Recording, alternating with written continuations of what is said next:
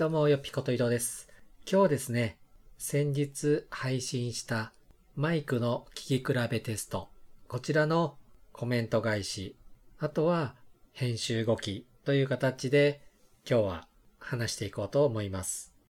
実際ね、私も収録した後に自分で聞いてみたんですけど、iPhone の純正マイクイヤホン、悪くないですよね。なんかね、以前はそんなに綺麗な形っていうかね、綺麗な音じゃなかったって記憶してるんですけど、全然普通に消えますね。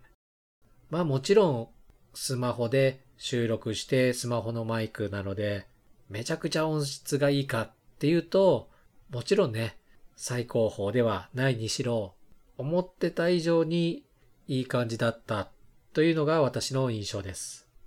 コメントの方を読み上げていくと、ピッケさんは iPhone の純正マイク、一番近くで話してもらっている感じですと。そうなんですよね。私も意外といい感じに聞こえたので、まあ本当に iPhone の純正マイクで録音するのもありかなと今回思いました。あゆみさんに関しては iPhone 純正のマイクとショットガンマイクの方が音が綺麗だと。ピンマイクは周辺の音を結構拾っている感じがした。という形でね、コメントをいただいてまして、ショットガンマイクも良かったですよね。綺麗な感じで。てかまあクリアですし、そこまで不快な音質には私も聞こえなかったです。ピンマイクはね、ちょっとやっぱりこもったような感じが私の方ではしました。外だとね、結構重宝するんですけど、室内で静かな環境であれば、そこまで必要ないのかなと。まあピンマイクって結構感度もいいんですよね。なので、他の音も拾ってしまうということがあるのかもしれないです。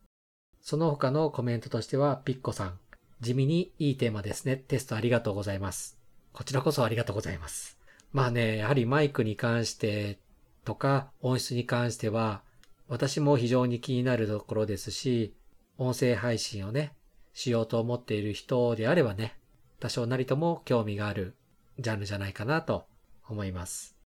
続いて、ひかりさん。声の具合が一定しないなと悩んでいたので参考になりました。ありがとうございます。ということでコメントをいただきました。ありがとうございます。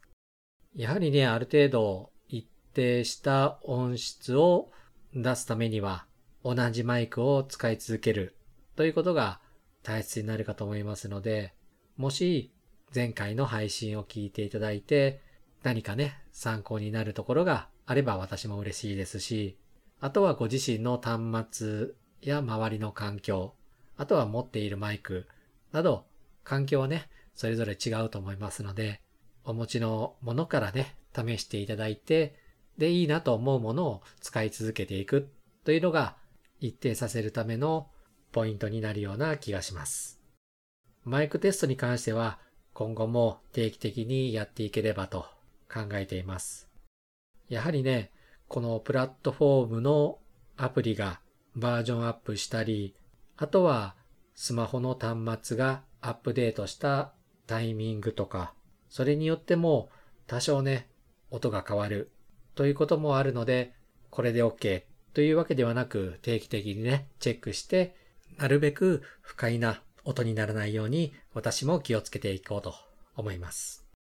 というわけで、今回はマイクテストについてお話ししたんですが、実は今回の配信で第50話といった一つの区切りになります。途中抜けてしまったりとか消したものもあるので、厳密に言うと、まあ50以上配信しているわけですが、一応ね、投資番号をつけている中では50話という形になって、まあ今後はね、第2ステージということで、ちょっと形を変えて配信することを考えています。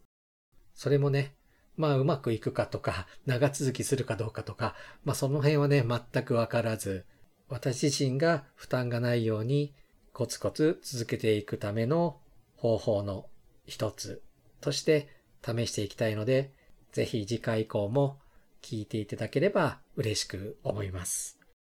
ということで、本日はこのくらいで、それではまた。